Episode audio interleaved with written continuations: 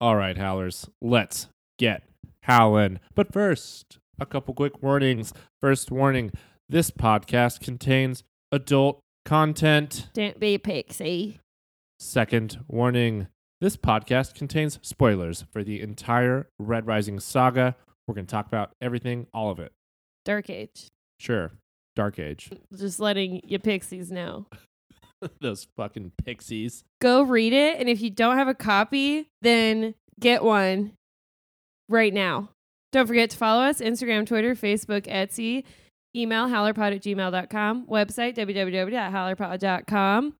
Also, don't forget to rate and review, five stars only. If you don't give us five stars, then we will sneak into your room while you're naked and stare at you judgmentally. And now, Howler Pod. Ow! Ow! What's this? A deputation of devils come to my Acropolis with calamity on their heels? Have you come to kill me, fiends? I venture you'll not find it pleasant. Hello, Howlers. Welcome to Howler Pod, the one and only podcast for all things Red Rising, where every episode we dive deep to break down, celebrate, and discuss all aspects of the fantastic Red Rising saga by Howler number one, Pierce Brown. Yeah, girl. I'm your host, Ben Reiner.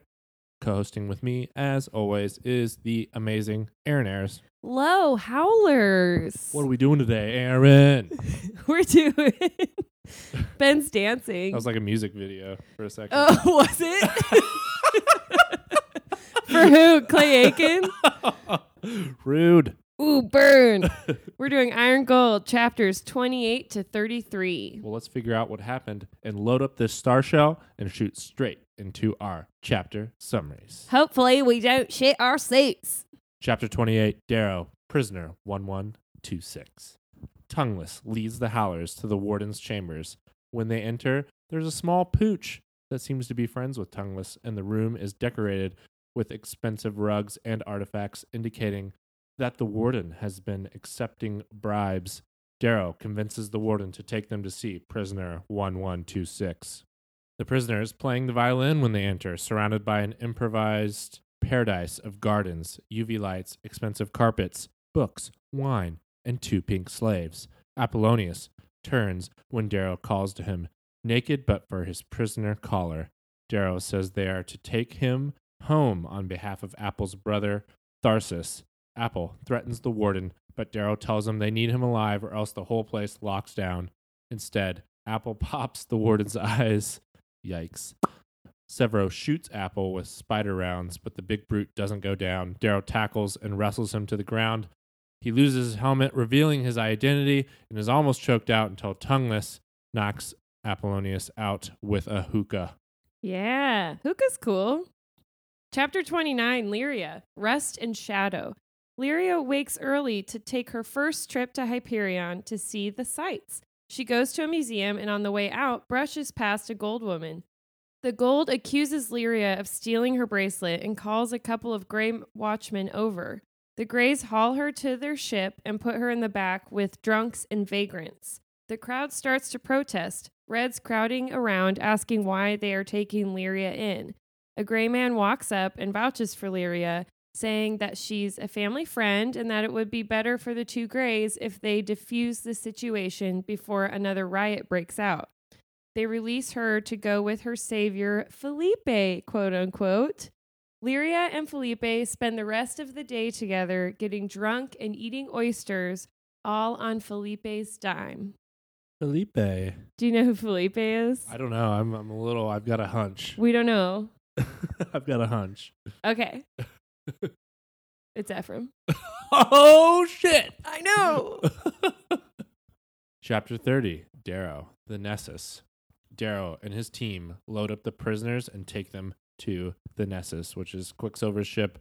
Yeah, they also took some other guys out, uh, some other like important Venusian family golds. Just other golds, and we don't know who they are yet. They're going to use them as hostages. Rona asks to go with the main group, but Darrow makes her stay with Kieran and the rest of the support Howlers who are headed to Africa. Darrow retreats to Quicksilver's stateroom to get some rest. The next day, the Nessus takes off away from Earth, and more importantly, her moon. Darrow is a sad boy. Sad, sad boy. Sad, sad boy. Chapter thirty-one, Ephraim kites. Ephraim is at Kobachi's to pick up his new necklace with a special something something mm. in the necklace. Afterwards, he goes to meet Lyria in the park. They walk the wharf together and talk and carry on. Ephraim is having a hard time doing this to Lyria as he has started to become genuinely fond of her. As Lyria is heading back home, he gives her the booby-trapped pendant. Lyria takes it, and Ephraim feels super guilty about it, but he's like, I'm so far gone, it don't matter anymore because nothing really matters. Nothing really matters. That takes us to chapter thirty-two, Lysander, the Rending. Lysander and Cassius arrive at Sungrave and are shown to their rooms. They hang out, they take a bath together, and don't have sex with some pinks, while having a brotherly spat as they long for the good old days on the Archimedes. Ah, uh, poor boys, bros. Wish I could be in that bathroom. I know, you do. You were like, forget the pinks, Cassius, you're mine. Except he doesn't look like Cassius right now. He looks like right, he's, he's really got ugly. A squishy face. That's that's problematic. I bet he still has abs, though. And, like, you know, like the V, like by the hips. Oh, wow. He definitely has that. It's just, this is a rated R podcast now. Hi, Mom. Chapter thirty-three, Lysander, the Alien. Lysander is in his room. Um, he's naked by the window when all of a sudden he hears a jammer pop, and he's like, what the fuck? And he turns around, and Seraphina's sitting on the bed, staring at him. It's not even a bed. It's like a little thin mattress on a wood plank. I could not be a Mooney. Yeah, it sounds super shitty. That sounds like my hips would hurt when I woke up. Way too Spartan. Way too Spartan. Um, so the two of them go back and forth, making jabs at each other, with Seraphina basically saying Lysander is a pixie and a spy about a thousand different ways. And Lysander's like, no, I'm not, guys. Jeez. And he's also like, I can see her breasts under her shirt. I want to see her boobies.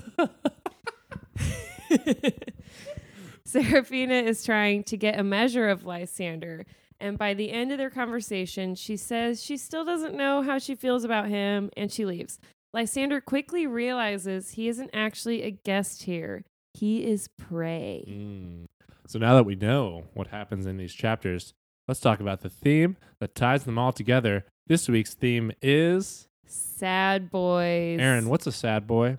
Someone who is generally depressed. Sad boy with an I. That's one word, S A D B O I.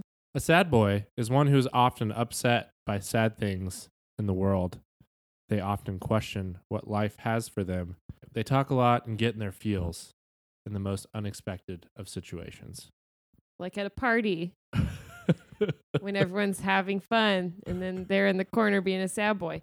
Basically, sad boys kind of like being sad. Yes. And uh, as you'll see in our chapter by chapter theme insert, these sad boys uh, are generally sad boys. Yep. They're always upset. They're thinking. They're like, oh, man. So our, our number one. Today was tough. Our number one uh, sad boy here, as we know, is Darrow.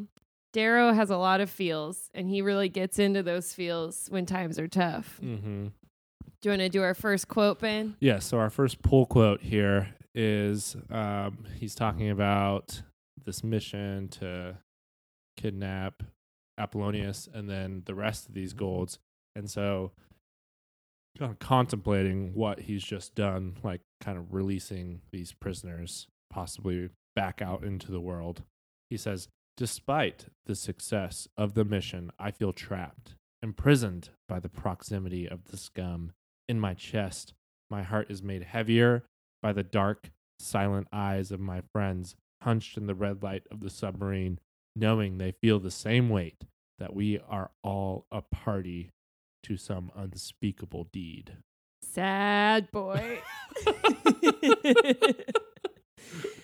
Yeah, so not only is Darrow sad and uh, down right now, but all of the Howlers are super down right now. Mm-hmm. they are all really questioning what they're doing, because it's like they're letting some seriously bad people that they spent years fighting out of jail, basically. Yeah. They also just killed Wolfgar, and they're like kind of really questioning themselves at this point, like what what exactly are we doing? So that brings us nicely to the next quote. I share their disgust. This dirties all of us. Compounded with the death of Wolfgar, it has darkened the mood perceptibly. I don't imagine it will brighten as we near Venus. I don't think so. I don't think so either. Also, not only Wolfgar's death, but um, the last chapters when they were leaving without the obsidians, mm-hmm. they already feel like insecure without their big bodyguards, basically. Right. So, and and they also are questioning the morality since Sephi didn't follow them, and she's kind of following her truth. Right. And that's one of the reasons they are so readily uh, able to accept Tongueless, is because they just would like to have an obsidian with them. Yeah, Sevro, like, makes like everybody especially, feel better. Sevro especially is eager to like keep him with them and not send Tongueless with mm-hmm. the support howlers. Um, and so we see some more more sad boydness when Darrow's in his stateroom, uh, thinking about the first time he held little baby Pax. He says, it breaks me to see how far I've turned from that path. He's really reflecting at this moment about the choices he's made. And this is just, I G is just full of emo Darrow. This is like our most emo Darrow of all time, pretty much. He gets pretty emo. I mean, he's he's on a, he's always on an emo level. But fortunately in Dark Age, we get Rage right. Darrow. He comes out of emo. Yeah. Well, he decides to just shed all that. And Move he's on. like, I'm going to fucking rage. Decides what's, to fight. What's the thing The Rock says when he like raises his eyebrow? The people's eyebrow? Like, do you smell what The Rock is cooking? Can you smell what The Rock is cooking? Is that that's, what you're talking about? That's what Darrow's doing. He's he's raising one eyebrow. Can you smell what Darrow is cooking? By the way, Ben is a huge wrestling fan. That's great. I'm a huge uh, Dwayne Johnson fan. You know what I mean? I think a dream just came true for me, saying that into a microphone. Good job. Back to sad boys. We're we're happy boys over here. Um, the last one that we have for Darrow, and there were plenty to choose from, I yes. must say. Yeah. Um, but this is when they're flying away from Earth, and Darrow is not uh, looking back at Earth, but looking at the moon, thinking of Mustang and Pax. He says, I feel the distance grow between us, and I wonder if this is what it is like to be a bad father. It is. Rude. It is what it's like. Um, always finding a reason to be gone, a reason that, no matter how virtuous or shining in the eyes of a child, will seem empty and false in the memories of the man he will soon become. Man, that was such a heavy quote. Like, and when I read that, I was like, dang, that's so true. It's just so true. Like, it doesn't matter how righteous Darrow is in this moment. No matter what, Pax is going to see it. This is going to turn Pax into a sad boy. Yeah. A sad man. But we know from Dark Age that Pax is super, super smart. And although he might resent Darrow, he's also smart enough to know what's going on. I hope so. It seems like it. Yeah. Like when he's thinking of his mother maybe being dead and his father maybe being dead, he seems very like rational. Right. About these steps. Right. Okay. Our next quotes are from, you know, the sad boy of all sad boys, Ephraim. He's the number one sad boy. He is like, yeah, he's the genesis of sad boy. Um, so he's relaxing in the grass with Lyria. They're watching kites. And he's thinking to himself, uh, I've not been sleeping well in my apartment, up all bright night, pacing back and forth in front of the smoke glass, racing through burners and watching that gold bitch kill Trig again and again on my hollow cube. The two of them are doing their little dance across my gray matter, and the Reaper watches, huddling with Holiday as Trig dies and dies and dies for him, for their Messiah.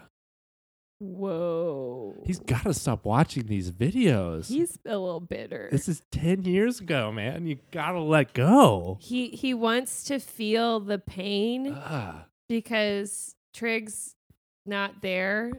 So he feels like he has to keep suffering. He can't. He needs therapy, basically. Yes, he does. He really, he really needs some therapy. And also, what's not helping him is he takes so much Zolidone. So when he's in like withdrawal from Zolidone, all these emotions come back, right? Because he hasn't worked through them because he's been like pushing him down. So I think his way of remaining the saddest of the saddest boys is by just watching this video over and over again and like forcing himself to feel this pain. Right. Yeah. It's just, he's in this weird cycle where he does this thing where he numbs himself and then he like punishes himself and he wants to feel that pain. And then he, you know, pops a pill and, and it numbs out. And it's just like, it's this cycle. It's over and over and over again. And he can't get himself out of it.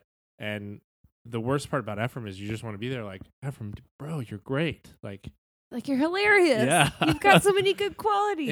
And Lyria sees it here too. And she's like, he's got so much to offer to her.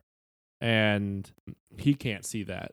So then next on our sad boy train, Ephraim's feeling guilty about Lyria because she's not this like bitter monster that he thinks she should be because of what she's been through.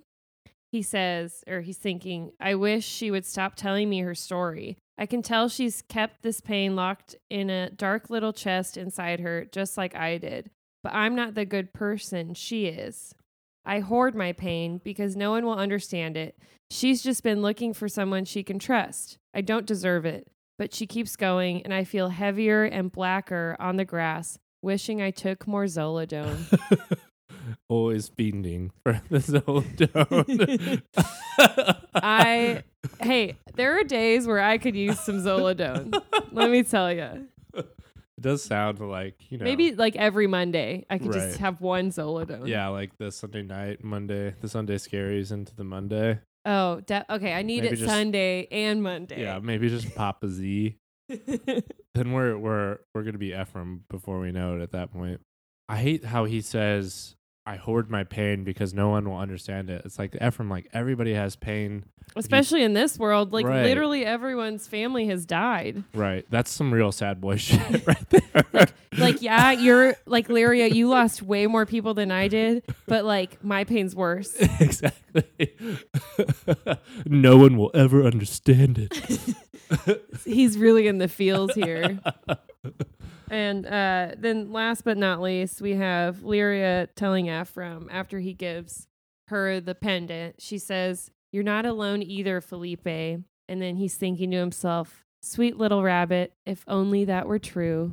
Yeah, you can see like this fits directly into our sad boy thing because Ephraim just wants, he wants to be alone. Like he would prefer to be in pain, to be alone because he just like thinks that this is the way the world is. This is who I am. This is the way my life is. Nothing can be better. Ultimately, finally, he's able to break out of that. And, and it's then break out of his heart. Break his heart out of his chest. Right. Thanks to our sweet, sweet Volga. Just our pure ray well, of light. Well, that's another. We don't have quotes in these chapters, but there's plenty to pull from in past and future ones where he pushes Volga away. Right. So he's saying he's alone, but he's got like this amazing friend, right. Volga, who really cares for him, but he purposefully tries to hurt her because hurt people hurt people. Right. And I think that's what makes Ephraim such a frustrating character, especially when you first meet him. Because like when I first read Iron Gold, I was like, do I like Ephraim? Do I not? Like, he's really funny and I like his sarcasm. But a lot of the time you're like, Jesus, this guy just like... He's a dick. Yeah, he's a dick. And he's constantly pushing people away and he's constantly making things worse for himself. Like, con- like he doesn't do anything to actually make himself better or help himself. And so I think that's the most frustrating thing about him when you first meet him. But as you get to know him more and as we see like him develop, I think you kind of understand him better as a person. Just like he's just dealing with a fuck ton of shit. You know, he's just got all the shit on his shoulders.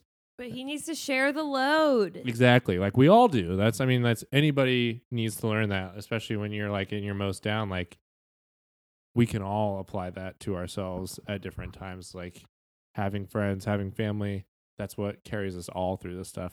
Ephraim finally learns that and we can take that away from this. This is learning hours. It just became P B S. This is it's like Ben's, Sesame Street. Ben's therapy corner.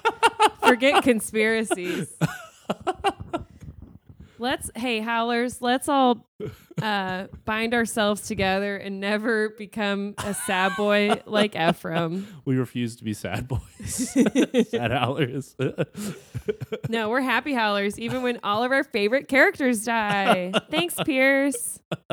So moving on from our saddest of boys, we are moving to a quick little sad boy brother situation here. Brothers in quotes, because it's Cassius and Lysander. Um, Lysander and he, Cassius just had like a f- kind of fake fight because they know that the Moonies are spying on them, but it's also kind of a real fight. Lysander's thinking, I see by the melancholy look in his eyes that we are united in understanding that something between us is breaking and neither one of us knows how to stop it.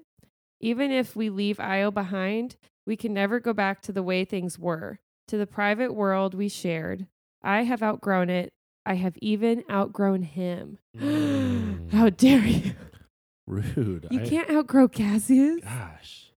What a... This is, this is really where Lysander starts to go wrong, in my opinion. Well, he kind of needs Cassius to not be a space racist. Right. But he...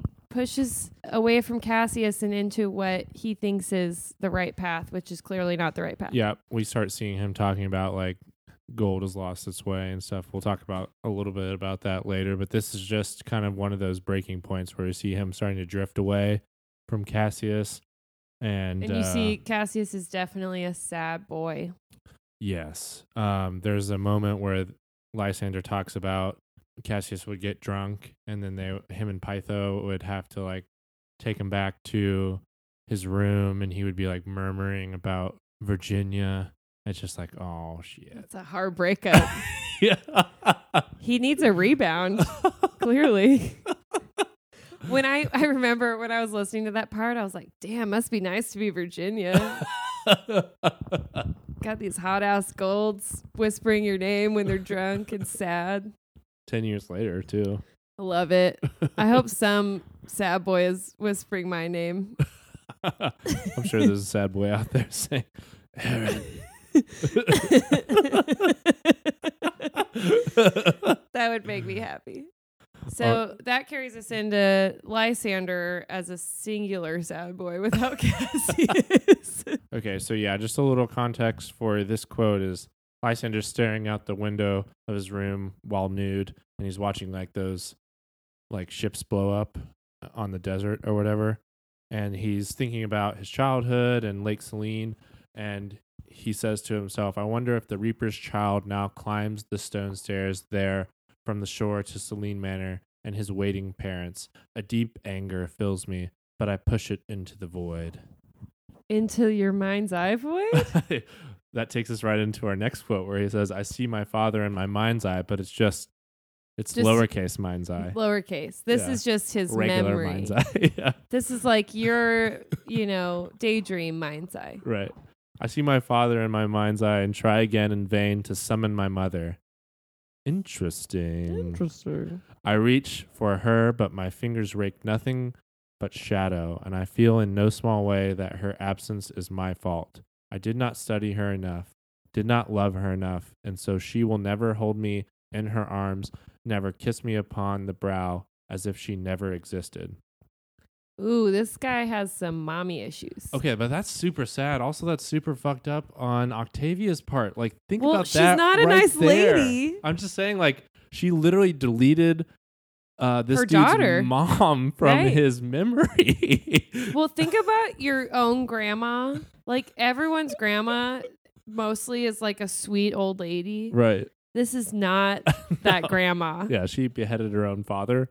She beheaded her father. She killed her daughter and son-in-law, mm-hmm. allegedly, most likely. And then, like, warped their son into this soon-to-be monster, in right. my opinion. And he's blaming himself here. Like, that's what's like, so I didn't love her enough. Exactly. That's what's so sad about it is, like, at this point, we have Octavia going in, deleting his fucking memories, And he's blaming himself for this because he's like, I didn't love my mom enough. That's that's got to influence him on some level to think that he screwed up somehow. And so that kind of leads Lysander down the wrong path.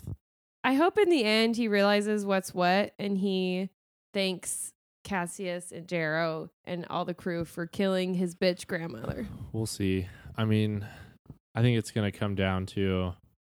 I think it can go either way. Like, it's really a coin flip for me whether Lysander's going to turn out good or bad. I could see him going either way. I'm just really hoping with Cassius back, maybe Lysander eases, hits the brakes a little, and he's like, you know, I love Cassius. Cassius loves me. We're right. bros. I'm going to go see what's going on. I still just can't ever let go of that part where he says, I can't forgive Cassius, though, for what he did. And so I just don't know, with that being a fundamental basis for his relationship with Cassius, whether there's ever anything there where he would be like, I can listen to this dude. We'll see. We'll see. Yep. Okay, that was our chapter by chapter theme insert for the saddest boys. And by the way, Ben uh, wrote a song. He didn't write it. He copied a melody for uh it's a song parody. I song think parody, it would be. And it it it's from the song Mad World, but instead of Mad World, it's Sad Boy. We will be releasing that on Howler Pod Records around the same time. Coming to a store near you. Okay, next up, Prime Five. Five of our favorite insights and observations from this week's chapters. First one. Rona and Alexander, they have crushes on each other. We can tell even now, especially in hindsight from Dark Age. Alexander, uh, he tries to keep his puking a secret. He says to Darrow, can we just keep this between us? Darrow says, are you worried about Rona mocking you? Trust me, Alex, it's not her you have to worry about. So obviously Sevro spills the beans, mm-hmm. but she is who he is worried about finding out. For sure. Because they have crushes. Right. There's just some really great Rona and Alexander moments in here. We get Rona like making her little speech to Darrow about how she trained so hard and she's like, I'm a Drakenjager soldier.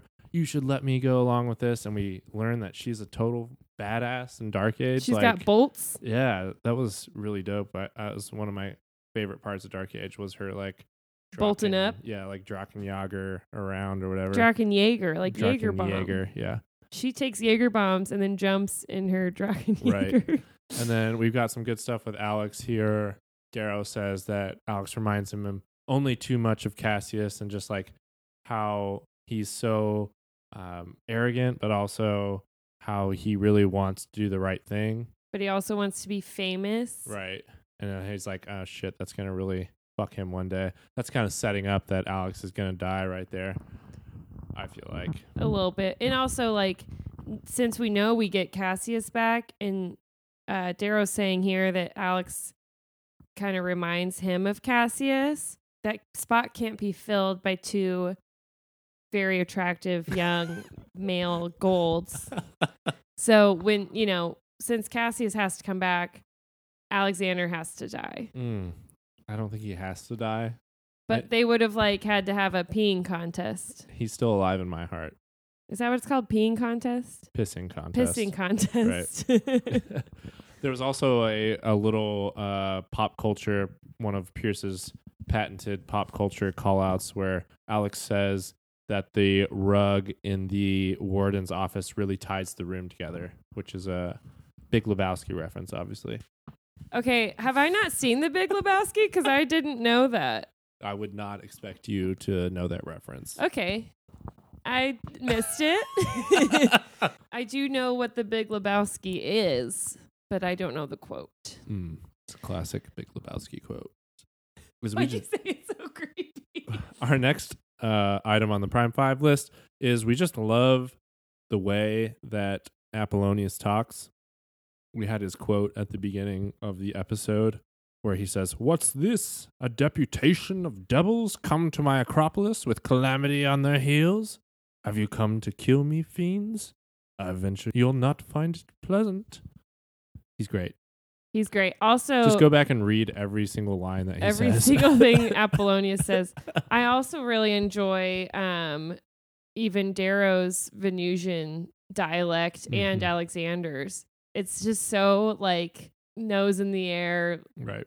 Haughty. Yeah, like when they're talking to the warden. Condescending. Mm-hmm. It's really good. And like they they use very uh, large words and long sentences to say something very simple. It's right. just it's it's great. And then Sevro's over there like not using the accent. That part cracked me up too. And Apollonius is just getting started because like oh, as he, he, he starts hanging it. out with Darrow more and more, he just gets more and more long-winded. Gets better and better.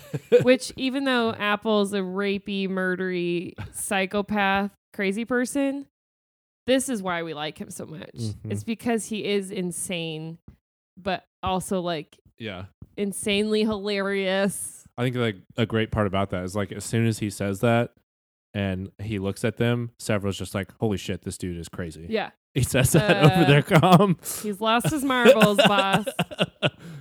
Um, next on our Prime Five, this is just a little fun one. We love Sevro and we love everything Sevro. And one thing that I liked in these chapters was he says a lot of funny side comments to Tongueless. Mm-hmm. And I also love Tongueless. Even though we don't we don't get enough of him before he gets cut up. Four pieces. Four pieces. How many pieces do you want? Not four. I'll take a four piece with fries. Jesus. So Sevro hears the dog bark and he says, don't tell me you brought the warden's dog. The obsidian grins wickedly and opens his bony hands to show us the terrier hidden between his legs. Dog napping? Careful, Mutz. Tongueless here is a bad, bad man. I thought that was cute. I love how everybody's okay with him taking the dog. Taking the dog. That's fine. And we don't know, we don't hear a lot about animals in these books. We hear about horses and griffins and now a dog. Some zoo animals. Some zoo animals with Volga. Carved animals, the beasties in the water. Yeah, like the weird parasite things. But we don't we don't like talk a lot about like pets. Actual pets. Besides Sophocles. Sophocles is the only one. And now the dog. Mm-hmm. And the griffin, I guess. Um, That's true. Lawrence. Lawrence Griffin. Griffin. What's his name? Trivia. Icarus. Wow. Good job. I was going to put it on the crossword. That's the only reason I remember. I was like, how did you know that? um, and then Sevro, here's just one more. He says uh, to everyone, then we kidnapped a dog. Did you meet Tongueless? He's a riot. Tongueless, come say hello. It's funny because he can't talk. And he's also like, hey, what's your name? And then Tongueless like points to his mouth. Like he's clearly super annoyed by Sevro. I just think the relationship is really cute and I wish that it went on longer. Thanks. All right, next item on the Prime Five list, we have some interesting Lysander info here. We have him like remembering back to his time on Lake Selene and back at the Citadel and whatnot. And he talks about listening to the Pachelbel birds as a child.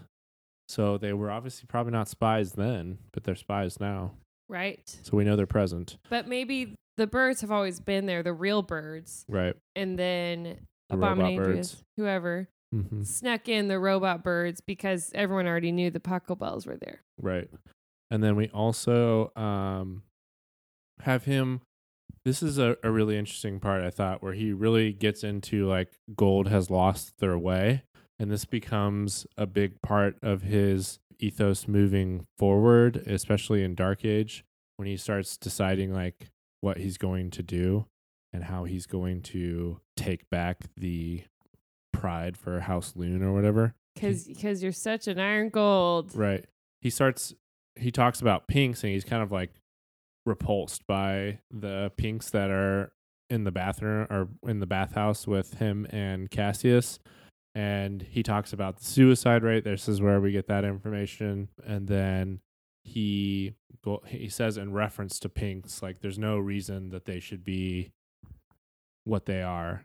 They were purely created out of lecherous behavior from the golds. And like that's a, one of the reasons, one of the many reasons that gold has lost their way, and why he this like starts informing him as like this person that can fix gold and put gold back on the correct path. Right. And so we kind of see this start building up right here. So he's not fully space racist. Right. Right. He still apparently cares about, doesn't like pinks, but later well, on he feels he. It's not that he doesn't like pinks. He. I mean, he cares about pinks. He sees whatever, them yeah. as human, yeah, right. Which is more than we can say for most of our uh, racist golds. Right, but that's just in complete contrast to his thoughts about Rona later on in Dark Age. So yeah, it's he, interesting. He, he gets nasty. Next up for Lysander yeah. as well. There's some foreshadowing uh, with possibly, don't get mad at me, yeah, but possibly Lysander killing Sevro, right, in the future, because uh, well, we know right now Lysander doesn't have Sevro. Abominadrius has Sevro. But Sevro is that uh, Reaper's beast who cut his neck. And gave him the scar Gave him the scar on his neck. Seraphina asked about. And Seraphina said, he is your master until you kill him. Which is not, that's not a lesson in forgiveness and healing. That's more a lesson in revenge. Right. As we know, Seraphina isn't the smartest person around. Nope. And she gets blown up. She's a little emotional, but I feel like I'm not sure if this is full on like foreshadowing or anything like that. It's definitely something to keep in mind. And yeah, like this conversation about killing the man who gave you the scar, A K A right. Sevro, this conversation did happen. Right. So we have to keep that in mind because Pierce likes to sneak these little breadcrumbs in and then throw them in our face later. I'm gonna be so, like, how mad would everyone be if Lysander kills Severo? I would be furious, but I hope some of these uh, Lysander neutralists or fans even right. would finally come to our side. The fuck Lysander side? Yeah. Space racist. Yeah, I don't think Pierce can do that. There would be a full-on riot. We'd flip a table. I flipped like three tables. Damn. With china on them. Oh, yeah. Dishes everywhere. Just break it. And then last on our Prime Five list, we have uh, Lyria has got some foreshadowing. She's talking to, quote, Felipe. Felipe. Felipe. About um, politics and about um, what the Telemannus house is saying. And she says um, they think Caraval is playing both sides and that Dancer can't control the Vox like he thinks he can. Right. Do they? Yeah. Wow. That's like pretty much spot on right there. Pretty much uh, exactly what happens. Except Publius doesn't know he's being played at the same time. Yeah. But he is playing both sides. And then Dancer definitely can't control the Vox because they end up killing him. Yep. so so that is some accurate foreshadowing and exactly correct. It's pretty interesting that that just popped, that line pops in there for a second when and it seems really throwaway at the moment, but and then rereading you're like huh you're like huh. Well, that happened. That did happen. That's one of the many things that happened. All right, now that we've finished our Prime Five, it's time to name our Primus of the Week, where we choose one character who conquered our proctors of plot and rose above the rest. Our Primus of the Week is... Ephraim!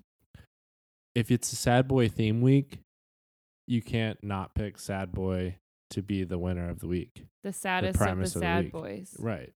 Also, Ephraim accomplished his goal right. of wooing Lyria into taking a necklace back into the Telemannus estate, which mm-hmm. she's not supposed to do. It's against the rules. Mm-hmm. But she trusts him as a friend fully now, so she's not thinking that it's a poisonous gas. Right, yeah. He ultimately accomplishes his mission in these in this set of chapters, and he plants the booby trap pendant on Lyria. She takes it back to Telemannus estate. Of course, later on in the book, we know what happens with that. And then also, he is the official spokesman for sad boys everywhere. If you are a sad boy, Ephraim is your guy. So congratulations, Ephraim. He's probably sad about being Primus of the Week this week, but well, he is Primus of the Week. He can't be sad because he's very dead. Worthy. Worthy. Worthy's like our new Rise. Although I'm excited for our Dark Age reread because I circled the word Rise just to make sure we don't miss it. Okay, I've got a Howler Q and A question for you, Aaron. Had a interesting like two v two fighting single elimination bracket sent to us by our friend Riley Gravel, Riley.Gravel. So I'm going to give you the bracket matchups and you have to pick a winner for each one. Okay. okay? So this is Howler Q and A this week. Okay, the first matchup is Lauren and Seffi versus Volsung Fa and Fitchner. Who wins? Lauren and Seffi. Okay. Ragnar and Victra versus Apollonius and Alexander.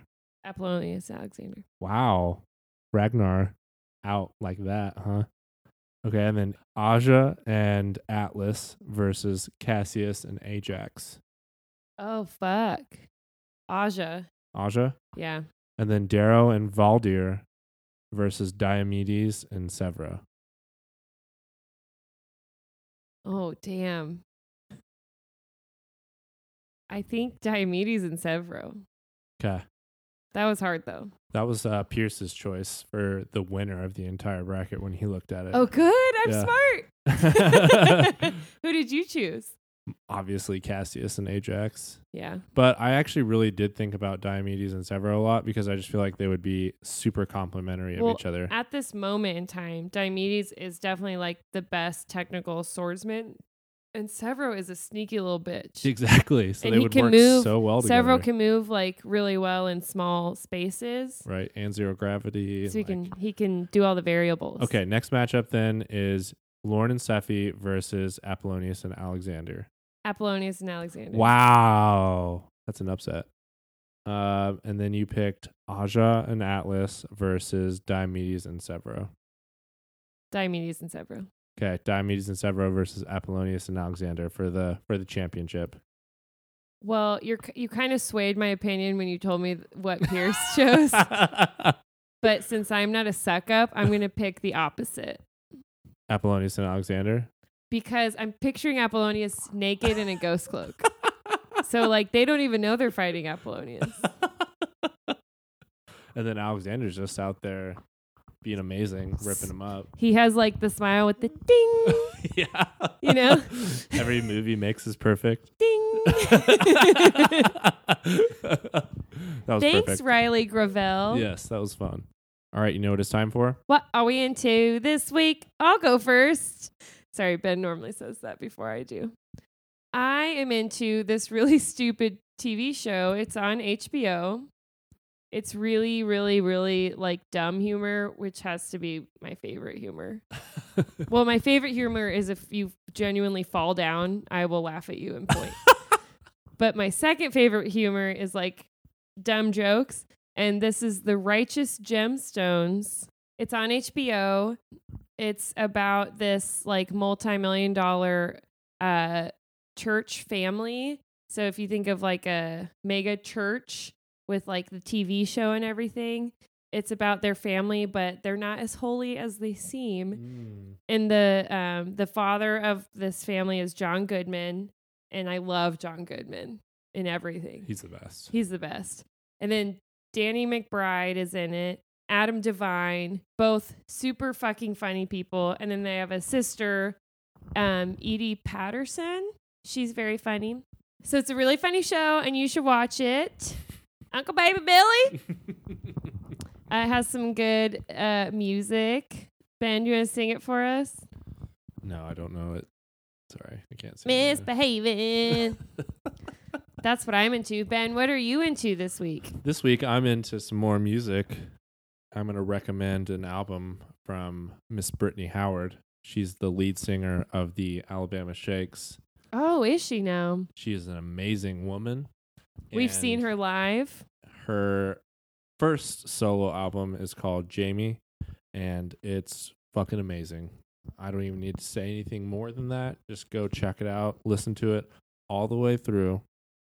It's very good. Then text me or call me and be like, thank you. Yeah, call Ben. So next week on Howler Pod, we're reading Iron Gold chapters thirty-four to thirty-nine. That's chapters thirty-four through thirty-nine, your Iron Gold read-along books. Read-along books. Not the picture version. Don't forget to follow us, Instagram, Twitter, Facebook, Etsy, email howlerpod at gmail dot com, go to howlerpod dot com, and don't forget to rate and review us. Otherwise, you'll be sadder than Ephraim. Wow. And then you'll be the saddest boy. That's and then you'll be ever. the leader of the sad boys, and you'll have to get your heart eaten. The, uh, the sad boy army needs a new leader. It does. But only five stars. You don't want to be that leater. All right. Thanks, Howlers. Omnis vir lupus. Ow. Ow.